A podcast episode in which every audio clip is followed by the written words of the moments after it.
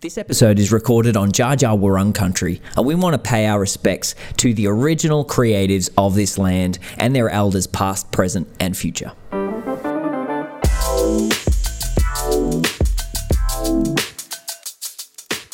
Welcome back to another episode of Country Creatives. We're your hosts, Reece Hendy, and unfortunately Caleb can't join us tonight, so it's just myself, and I've got an amazing guest. Really excited to have a chat with Jimmy Buscombe. He is an amazing visual artist, muralist, very much in my realm of knowledge.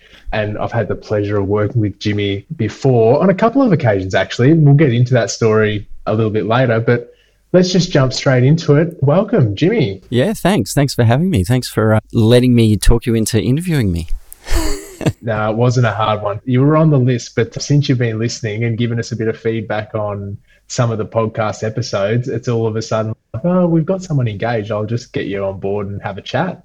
Great. Happy to be here.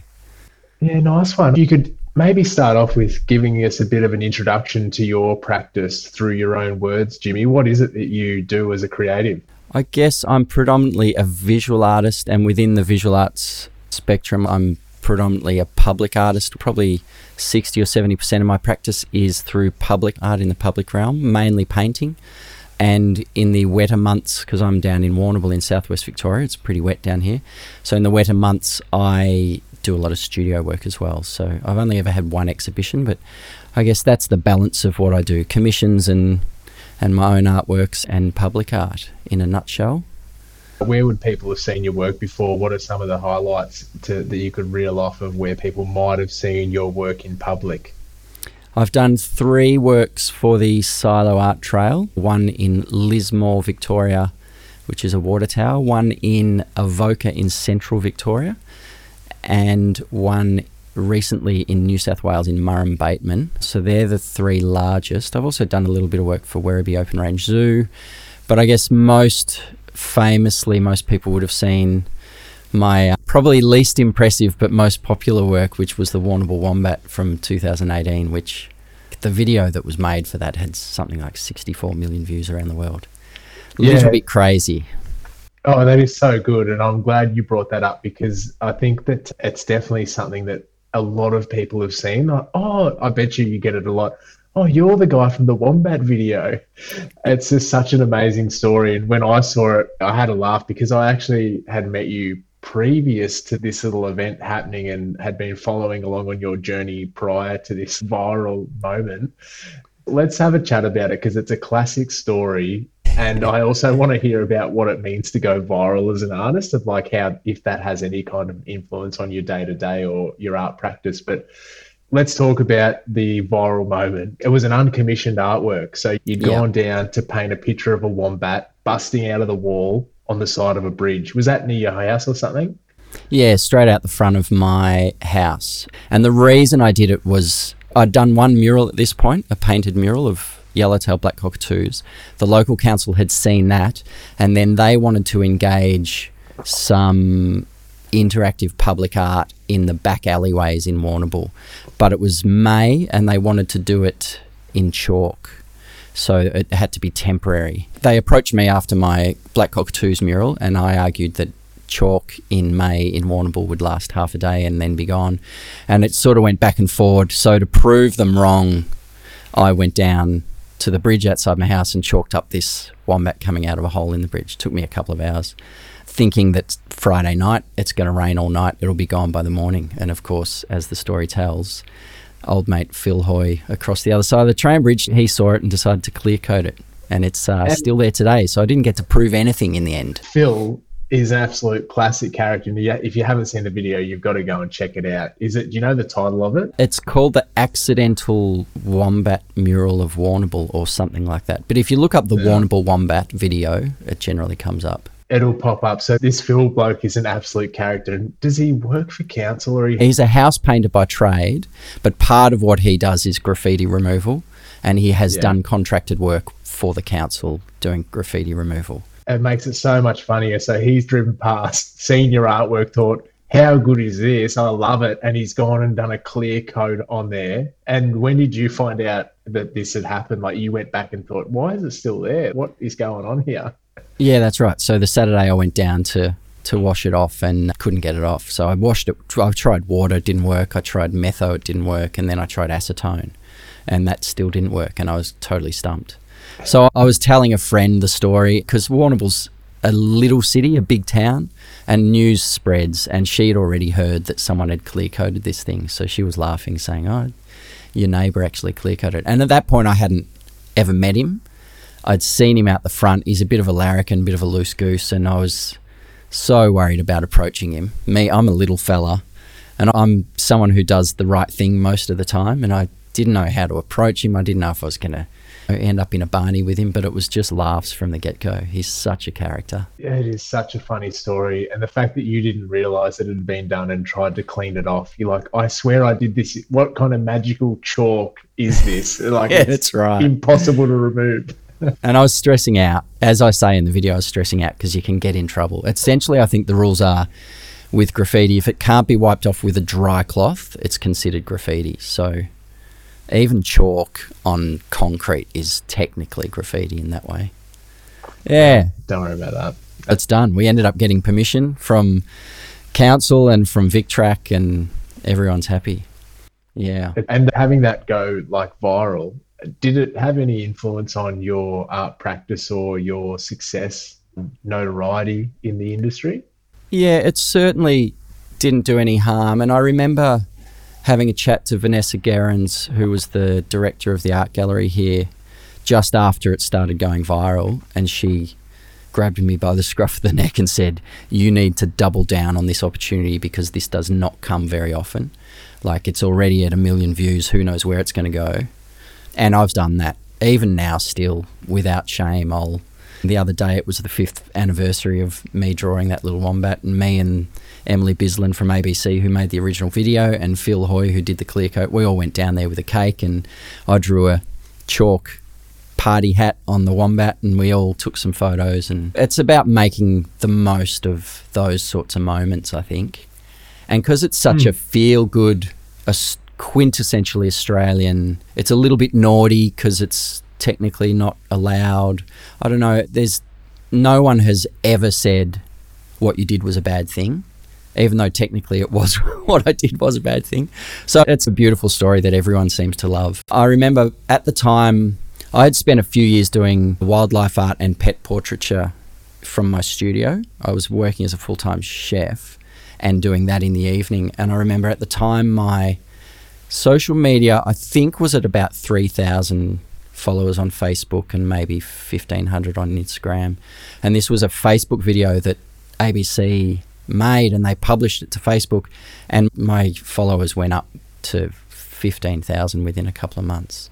So that sort of instant growth within your art, arts practice is extraordinary. And they're all potential viewers and customers and audience for your art and all those things that help to create that momentum in an arts practice. Yeah, so you said that you took that opportunity and made the most of what did you do to make the most of it? And also with some hindsight, would you do anything differently to oh. make that count even more, to grow your success off that one in a lifetime viral? Yeah. I guess the first thing I did was wrote to A B C Southwest Victoria and asked them to tag my page in the post, because originally it didn't, it just mentioned my name. And I was getting a lot of personal friend requests through my private account, and it was just annoying. Like, it was hundreds a day of people wanting to be my friend on Facebook rather than follow my art page. So because of that issue, that A B C were able to then tag my page. So that was the first sort of opportunity to really try and, I guess, career-wise, to take advantage of the opportunity. And then, I don't know, it's just that thing of having something that people remember with joy and humour and enjoyment. When you mention that either in an expression of interest or when you're pitching other work, it adds points to your pitch in that way. Often people who want murals will say, can you paint me a wombat in the mural as well? Because they want to tie themselves to that story. And I think that's one of the things I love about public art, is that once you've painted it, it's sort of no longer yours. Like, I've just finished the Murrumbateman water tank, which is a seventeen metre water tank in New South Wales. that's now not mine. I may or may not see that again, but the town people of Murrumbateman write to me all the time and share the photos, and that's now their piece of artwork. And I love that that's happened with sixty-four million views across the country and across the world, where especially Australians, and then especially Victorians, and then more especially Southwest Victorians, there's a pride in being attached to that story because it's got so much joy and happiness around it, I think. Just the whole story is a really classic occurrence. I'm so glad they captured it in a video. It definitely needs a watch if you haven't seen it already. Jimmy, let's throw back in time a little bit, because we actually met each other before I was a full-time nacho into street art, and before you were a full-time artist. We pretty much met in a different life. And the way I remember it, and jump in at any time if I've uh, skewed the facts here, but I was working as an all-round creative for an internal marketing team at A P M Animal Health, and I was over in Warrnambool at one of our vet clinics, and I just happened to be in a clinic room and taking photos of people's dogs, walking up to strangers, hey, do you mind if I take photos of your dog for the for this bloody whatever it was that I was doing at the time? And it just so happened that Jimmy came into the room. You were about to go to a Port Fairy folk festival and you needed to get your dog vaccinated in time to drop him off at the kennel or something along those lines. I don't know why I remember it in so much detail, but we got chatting through that moment, and I found out you were an artist, and I had an interest in the arts, but also we forged a whole nother opportunity with you and your pet portraits in that time. But I got I remember chatting to you very distinctly because I got you to show me your artwork and had a flick through, and I probably gave you it on Instagram or something at the time. But can you tell me about your, where were you at in your art career at that time when we first met, without realising that we would work again together five or six years later? Yeah, it's crazy. At that point, I had got back into art. I did art and design at TAFE in nineteen ninety-one, ninety-two. And then I went on to industrial design and then dropped it. So when you and I met, it was sort of ten, fifteen years after that. And I'd started to get back into my art through through having a little girl. We had our daughter, and I painted one of our walls as a blackboard and just started doing high detailed chalk drawings on the blackboard. From that, a friend of mine asked me to draw his dog as a pet portrait, and I did that, and he was twenty-three years old and had eight squillion friends on Facebook, and he put it up, and I started getting requests for pet portraits. So when you and I met, I was starting to try and create a little hobby business around doing pet portraits, and my aim was to maybe have one a fortnight or one a month as an enjoyable thing to do, but also a little bit of extra coin to put towards our family and, and do some things with.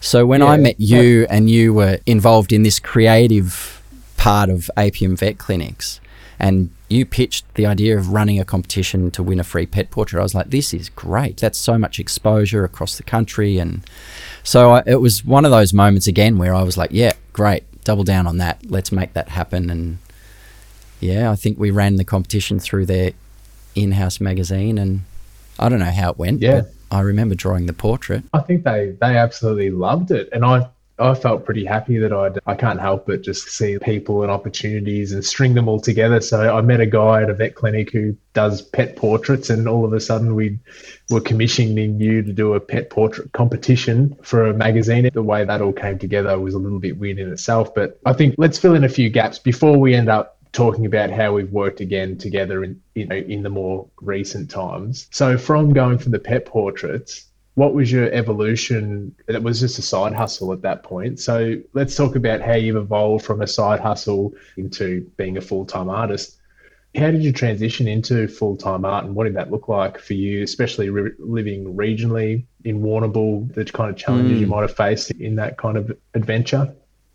Yeah, I was aiming for one a fortnight or one a, one a month, and of course you attain that and then you want to step it up. So then it's let's try and attain one a week. And so over the course of a few years, I think, I turned it into a business, a little business where I was able to do one pet portrait a week while still working full-time as a chef. So I was working full-time during the day.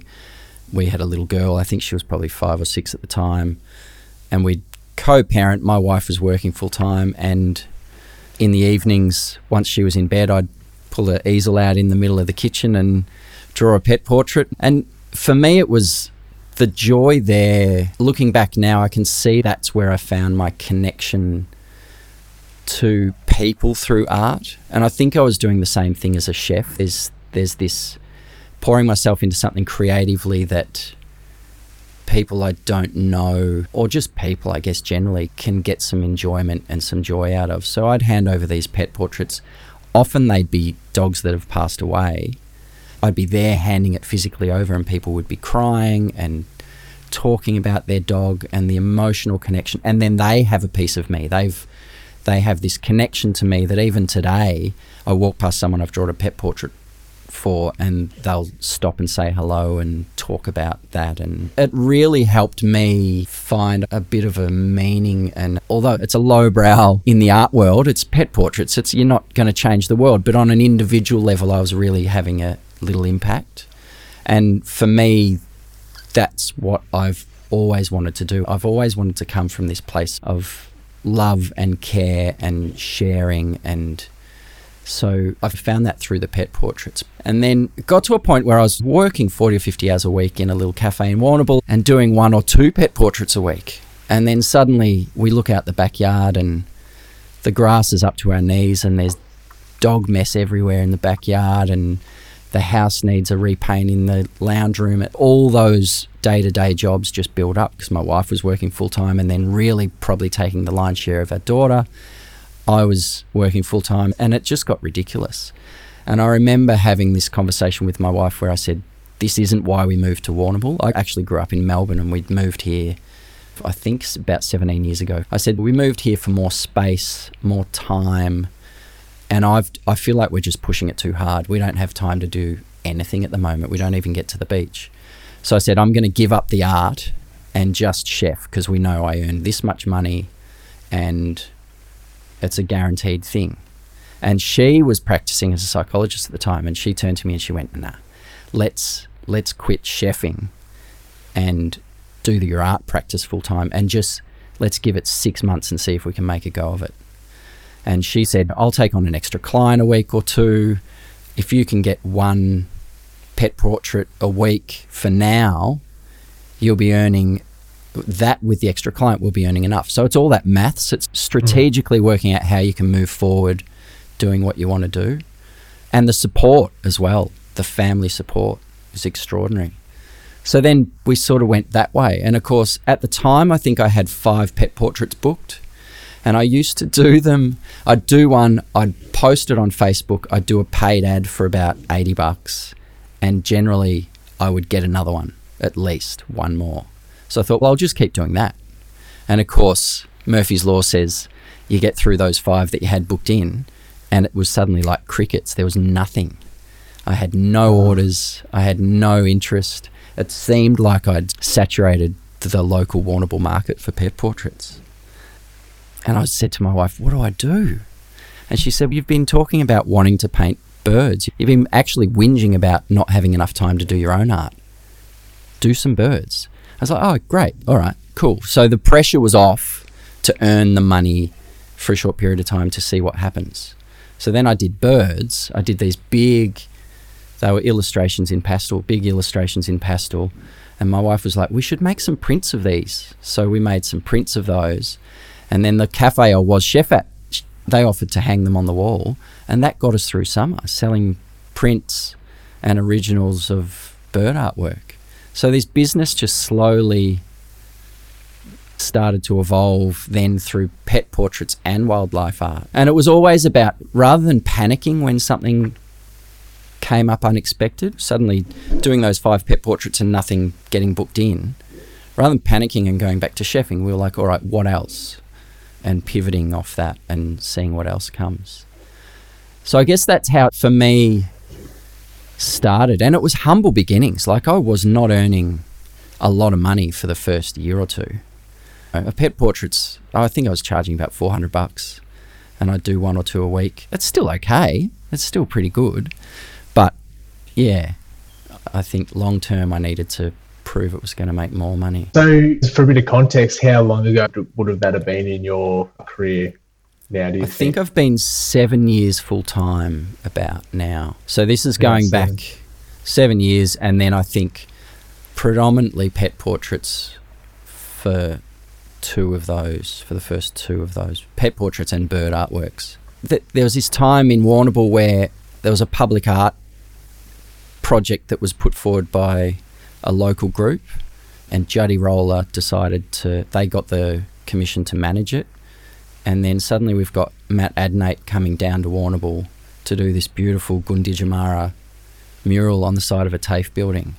So here's me doing these birds and these dogs, and suddenly this high-profile, crazy skilled public artist comes down, and I've got the opportunity to just sit and watch for four days while he creates this masterpiece. And it's this is a three-and-a-half-story mural, and he pulled it off in four days with spray cans and rollers, and I it was just gobsmacking to me. So then I was really like, I really want to see whether I can, you know, have a crack at that at least. So I started searching for public art expressions of interests and stuff, but of course having no experience, I'm like, I can show them my canvas work and my paperwork, but I haven't proven myself on a wall.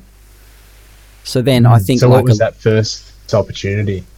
So I think, like a lot of the public artists we know, it's all right, I have to take this into my own hands.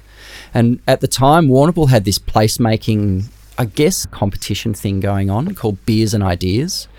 Was run by a local creative, Sinead Murphy, who had a design studio called Lovelock Studios. And she got a little bit of council funding to run these nights where she'd ask creative people to pitch an idea for placemaking. And then she would choose the four best ideas. She would calendar in a night and invite all the public down.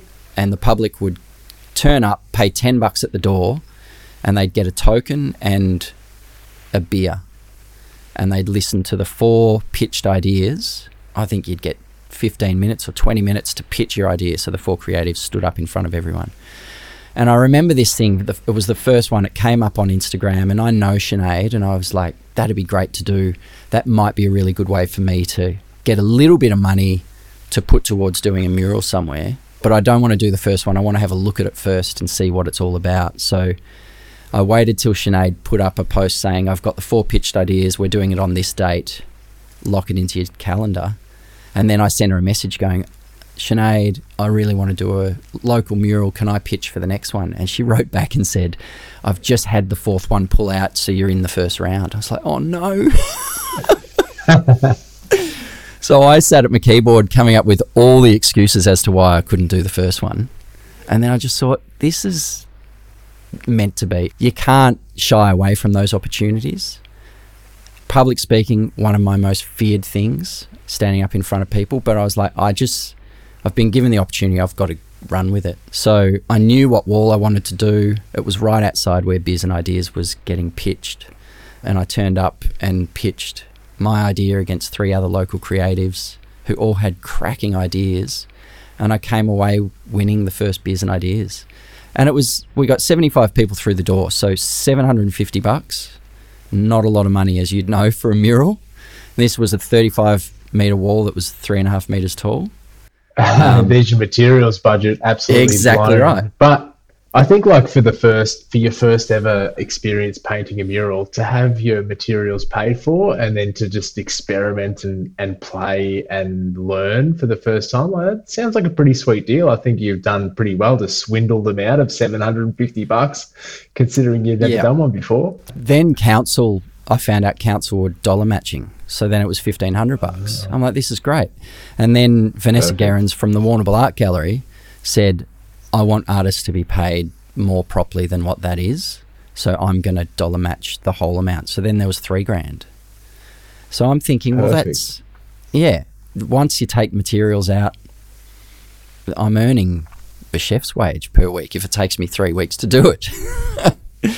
But then, of course, the word gets out, and Hammond's Paints in Warrnambool decide to throw the paint in, and then Hire Australia in Warrnambool decide to throw a scissor lift in, and it becomes this whole community thing.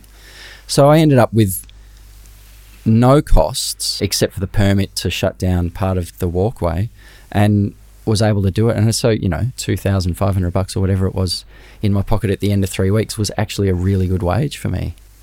That's amazing, Jimmy. And I think it speaks a lot to living regionally. We're called Country Creatives for a reason, yep. right? And like, I've also found that experience where councils and businesses will, especially if it's a bit of a passion project, if you're looking for support, that like living regionally has a real benefit in being able to access the business managers or the people on the ground who want to help see things happen, especially if when you're starting out and just getting a grip or doing a good thing for your community. So that's absolutely amazing. It, your first ever mural was a quite a profitable, good yeah. business decision to to go for it, and you would have missed it out if you had if you had have listed those excuses. You wouldn't have got the gig. Exactly right. Yeah. So toughening up and swallowing the fear and giving it a crack ended up paying off.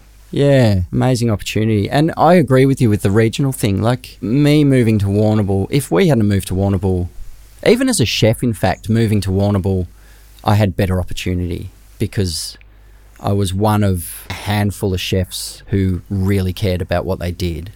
So I went from being an absolute no one in Melbourne, I never did fine dining, but I really cared about the food I put out, to then turning up in a town and pretty much being able to have a pick of any job I wanted because I had chops, I worked quick, and I cared about what I did. And it was the same with art. The opportunities that you can create yourself in a regional environment, I think, are much more accessible. If that wall, this thirty-five metre wall, which is on the side of the Warrnambool Post Office, if that was a blank Besser Block wall in Melbourne and there was a thing called Beers and Ideas raising money to do some public art, you'd have one hundred twenty artists going for it, whereas we had four pitched ideas, one pulled out, I got in. Like it, it wasn't even a there was not even an attrition. I think she Sinead just put in everyone who applied for it in the end because she needed four, so it wasn't even a competition yeah. in that point. It was just like, yeah, sure, I'll do it. That's the beauty as well. You can really own a, especially if you find a niche or you find what you're really into, there's a real opportunity to be the leader in that area in a smaller regional town. And I guess you've also mentioned a little bit about oversaturating on a certain product with your pet portraits. Living regionally, you can oversaturate. And so I guess that might lead me into the next question about stepping abroad of Warrnambool. You'd cut your teeth at a regional level and gathered a lot of support and found an audience. And then I guess taking that next step into being a successful and sustainable artist. What did that look like to be able to go from that central hub of Warrnambool? How did you go about stepping into the rest of Victoria and even beyond? I don't know directly, really. I guess for me personally, being a member of Regional Arts Victoria has been huge. Being a member of NAVA, the National Association for Visual Artists, has been huge. Following things like Regional Arts Victoria, Creative Victoria, um, Regional Arts Australia, and keeping an eye on what's out there and then just pitching for stuff. And I think being very organised with all that as well, that's where a lot of people struggle. Is the more you do, you, the more you ap- apply for things, the more prepared you are to apply for things. So if I'm going to apply for an expression of interest, I've got templates that I can just pull off files, collate them together, edit them, write a bit of an artist statement that suits that project, and within an hour or two, it's sent off. So I apply for a lot of stuff, and I don't get it all, of course, because no one does. I think f- I had done quite a few murals locally, but reaching beyond Warrnambool and Southwest Victoria was really important. And having conversation, I've had conversations with people as well where often a community will put up an expression of interest and they'll choose someone from out of town, and the locals will say, you should have used a local person. And the argument was that was put to me when I had that, because I used to have that opinion. I remember when there was a big mural here that a heap of local artists pitched for, but no one had the scope to do it. No one had that experience. Mm. So they got an interstate artist, it was Claire Foxton, and they asked her to run a couple of workshops with local artists, and she was very open and she shared a lot of her experience with it. So she was skilling up the locals in that way. And the person that was running that project said to me, if you're going to argue that locals should do local projects, then you're also arguing that you should never leave this town to do a project somewhere else. And that's a big call that say, to say that artists shouldn't leave their own town. Mm. And of course, we all want to travel. We all want to spread our wings and paint elsewhere. Um, And I think that's a really valid point. That is interesting. I do, I really appreciate that when you're going into regional towns, I think the community engagement aspect is really important for artists, because those who are local, who maybe feel a bit hard done by, that they didn't get a chance to earn the money doing the thing, a chance for them to skill up and even meet people from outside of their town who have more experience and have a lot to share. It's a really valuable component of bringing in outside artists as well, to extend your networks yep. to the locals. So I can definitely appreciate that side of things. How do you find going into regional towns? Do you face any animosity that you are an outsider? Or are there regional creatives who put up a bit of a wall towards you, or is it mostly positive? It's mostly pretty positive, which I don't know whether that's because of the way I go in. I'm very open. I love to have a conversation with locals. A big part of painting a mural in a town that I'm not from is about going in there and connecting with people first and finding out what they want and getting a feel for the space. I don't want to turn up for three weeks in a town and every night squirrel myself away in my hotel room and not see anyone. And so I'll always eat out at the pub and chat to people, and I don't know, being approachable, being transparent, or even on the job. I think I could get my, most of my work done probably thirty percent quicker if I didn't get down off the boom and chat to people. But to me, that's got to be part of it. You're painting something in these people's towns, and for me it's all about giving them something to connect to and to feel proud of and to own. And it's, as I said before, it's more theirs. When you leave, it's more theirs than it is yours. So I think especially young people as well, talking I love talking to young people about that. In this day and age, having a creative career is actually, I think, more accessible because of the internet and because of our reach through social media platforms and all those sorts of things. So I haven't ever really had animosity. I have worked for a few jobs as well where they've subcontracted an artist assistant locally, and I really like that as an option where you're directly mm. upskilling one artist. I worked with one local artist in Kinglake called Tim Honey, who's a great studio artist who hadn't done murals, and now he's worked with me, he's worked with Jeffrey Karen, he's worked with Tim Botel, and the guy can paint murals. Like, he's done a short and fast apprenticeship with a handful of artists doing pretty major works in Kinglake, and now he knows exactly what to do and he can put it to his own style. So that's a really great mechanism within a public art spectrum as well, I think.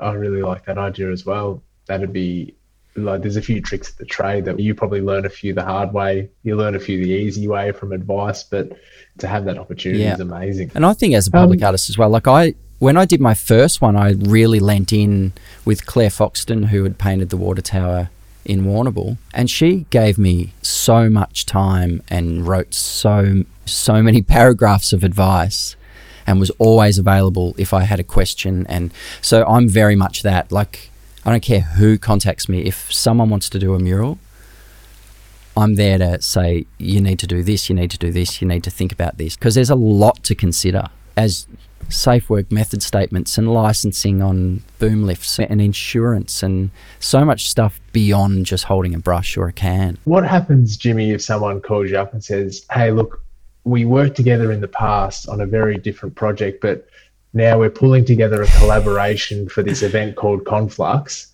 and we want to bring four completely random artists together to paint something together. And I don't know exactly what it looks like just yet, but we're gonna we're gonna make something look really cool. I thought I'd, that's my segue into introducing how we've worked together more recently at the Conflux seminar that was hosted by the Emporium Creative Hub, where we did a collaborative art piece with four artists live over two days, which I think might be a little bit of, broke the mold a little bit from your usual kind of work and your method of working. Do you want to tell us a yeah. little bit about how that played out? Yeah, that was my favourite project from last year, to be honest. And it was another example of being pushed out of my comfort zone. For those who know my work, I'm very tight and controlled, and so to collaborate with other people, there's this tension that happens inside me, and it was so great to just turn up and also not to be the first artist working. The four artists you chose, we painted the panels that spelt out Conflux as part of the Conflux event, and the four artists you chose were so different, and we all were bringing something completely different, and I just loved the from the get-go, from the first meeting, the conversations that were happening, and it was just really exciting. As you said, not knowing where it was going to go, but to be open to mm.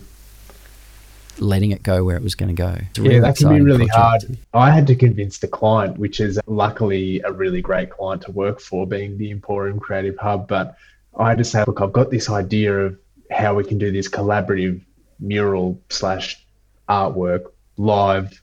And they're like, oh, what does that look like? I'm like, I don't know yet. You have to just trust me a bit. I'm going to I'm gonna send you an invoice and then I'm going to work it out. um, but yeah, we basically got four artists together, being Rachel Dollar, Chloe Jones, yourself, Jimmy Buscombe, and Wes Franklin. And we just met up and said, all right, we're gonna we're going to create a thing together. I had a bit of a structure in my mind about how everyone's artwork would come together, Rachel and Chloe being a bit more abstract in their designs, Wes being a typographer, and you being more of a realism kind of painter. I was like, okay, like I can imagine how all those things coexist, but being really loose with it and just guiding everyone with a little bit of vision to come together. You ended up painting, what, a magpie, a bin chicken, a Rosella. Yeah, a galah. Is there something else? And an owl. Because the theme we were given was reacting to it. What's it going to take to move forward in a brave new world, essentially?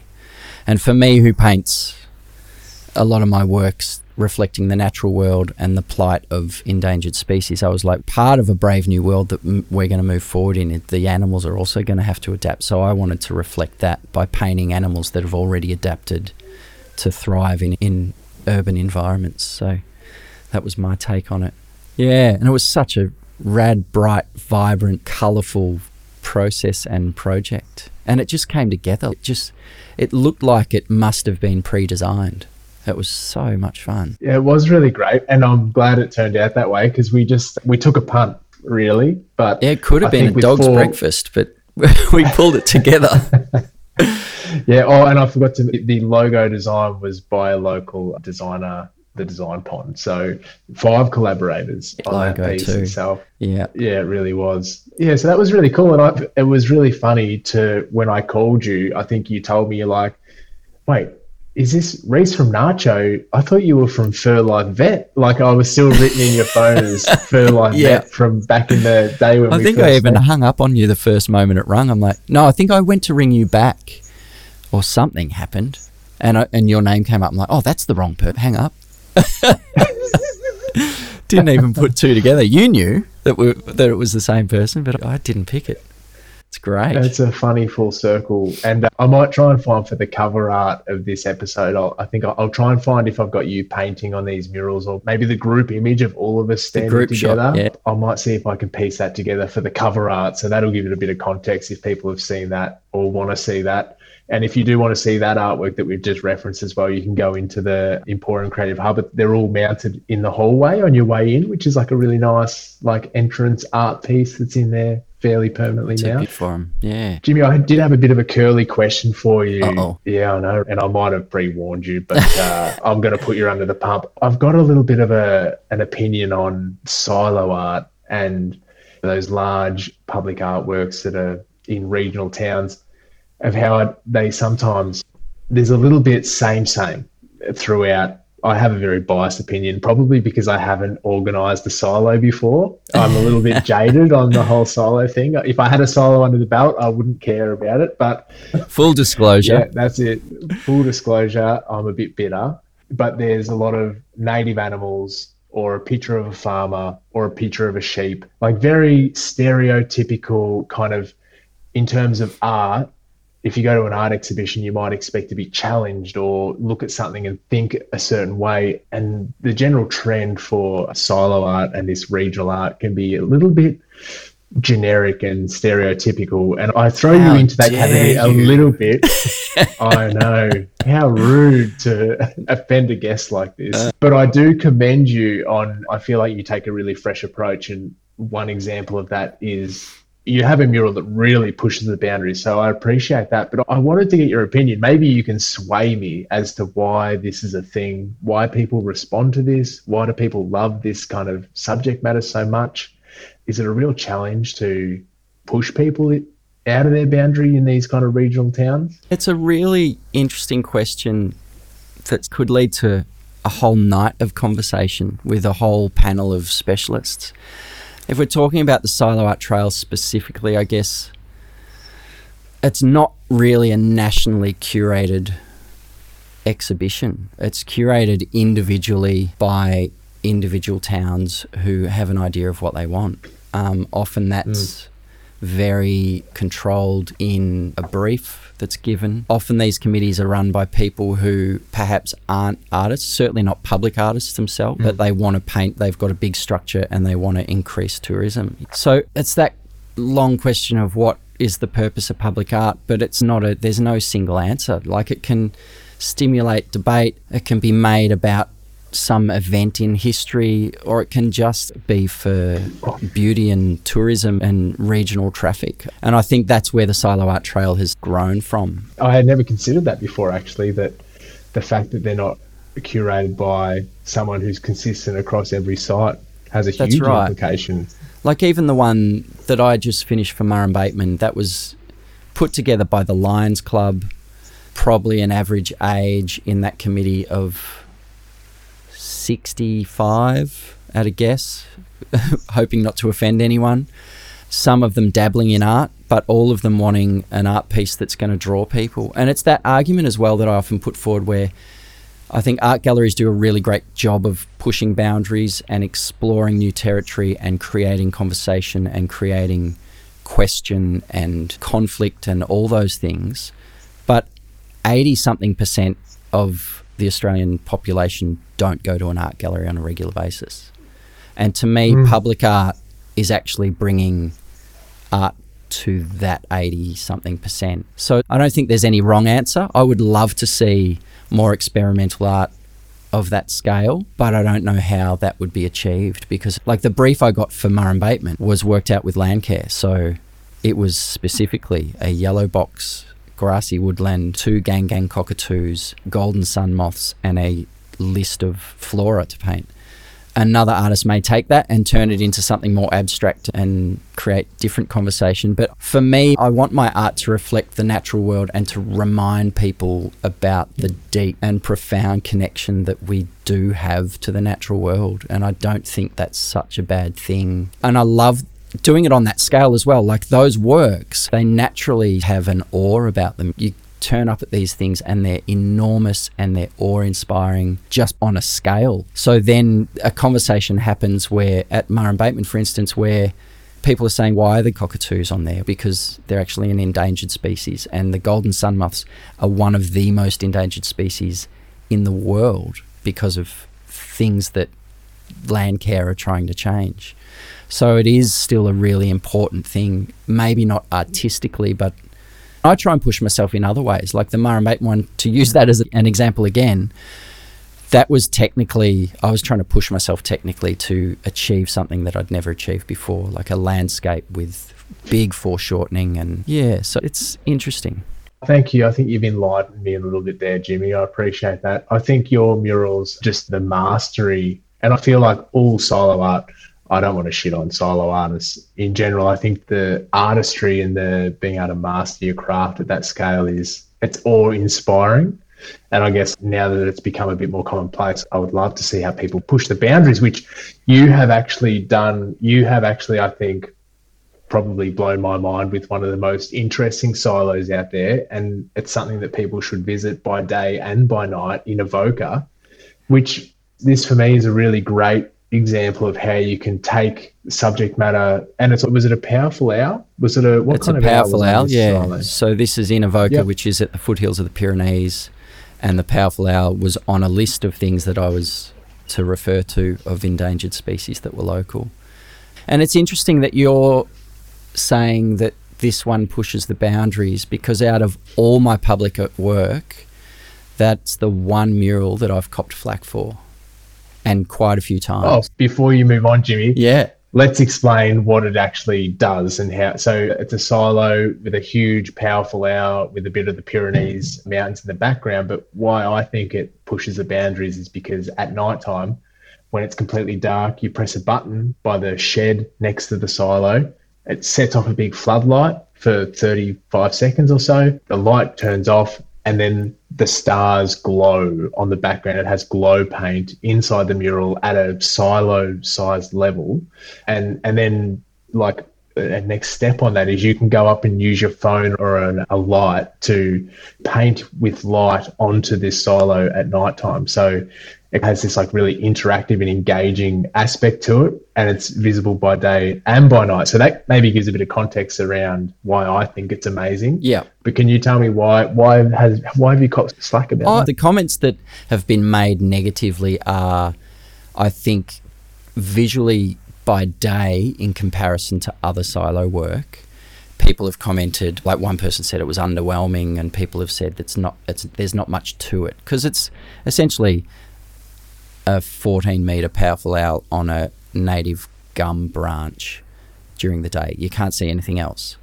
There's reasons for that that I'm aware of, but you can't let everybody who visits the silo know why that is. And the reasons are is because during the night, the Avoca Arts and Gardens, they screen films on the side of the silo. So we couldn't have a big sort of busy background because it would interfere with the screen. So they, the movies, and they do Nintendo PlayStation nights and all that sort of stuff on the side. That was the trigger for me to introduce this nighttime aspect. When I first pitched for it, I had a meeting with them, and they said they told me about this nighttime thing that they were going to have. So it was going to be like a drive-in cinema. They would do movies onto the silo, and people could sit on beanbags and whatnot and watch movies. And I thought it was a really clever thing to do, because having done a couple of these things before, I noticed you'd be painting them and people would turn up in their camper vans.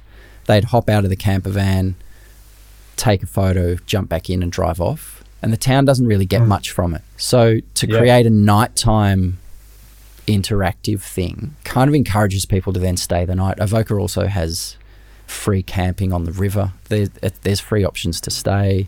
And I'm sorry, Jimmy, did you go to that? The epic restaurant that's in Avoca while you were there? It's like almost a five-star restaurant. The drinks list is absolutely through the roof, and the food was like, I'm going to say for regional Victoria, Michelin star. What what rest- what restaurant's that? Can you remember?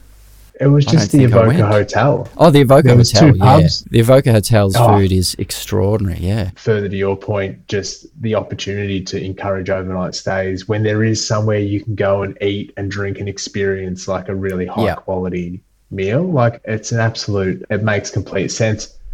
What I find interesting, people saying, you know, oh, it's a bit underwhelming, but like all these other murals of – birds or wildlife, what makes them so not underwhelming? It's just such an interesting thing that people have singled that one out. Sure. I mean, I and it's not it. many people. It's one of those things where you get a thousand really lovely comments and then four people are like, oh, yawn.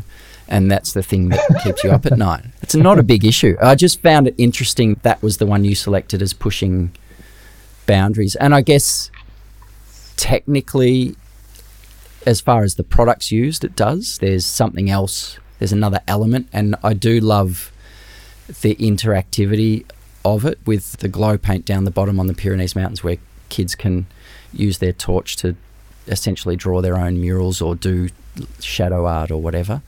Because that's another element of public art that I love. I do anamorphic three D art, chalk art and things that becomes interactive in that way. But it's just fascinating. It's and it's good conversation. This is all really good stuff to get people thinking about. Because I would love mm. a more abstract artist to have a crack at one of these bigger ones. Um, Maybe we need to but, pull together four artists to do a collaborative piece on a silo. Cracking idea. I'm sure you Let's can pull four done. artists together for that.